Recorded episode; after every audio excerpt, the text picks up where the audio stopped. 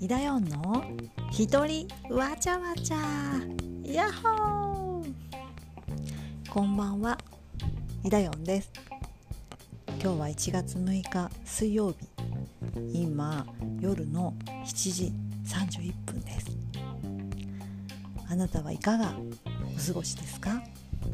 今日はどんな一日でしたか？イダヨンが住んでいる群馬県は今日は結構寒かったです。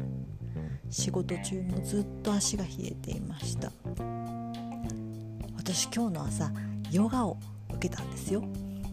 ヨガって結構気持ちよくなりますね。でも気づいたんです。ヨガが楽しいって思えるようになった時はそれは本人が老いてきている証拠です。20代の女子はまずもってヨガなんか興味持ちません。さて明日はどんな一日になりますか？私自身も楽しみに過ごしたいと思います。じゃあまたね。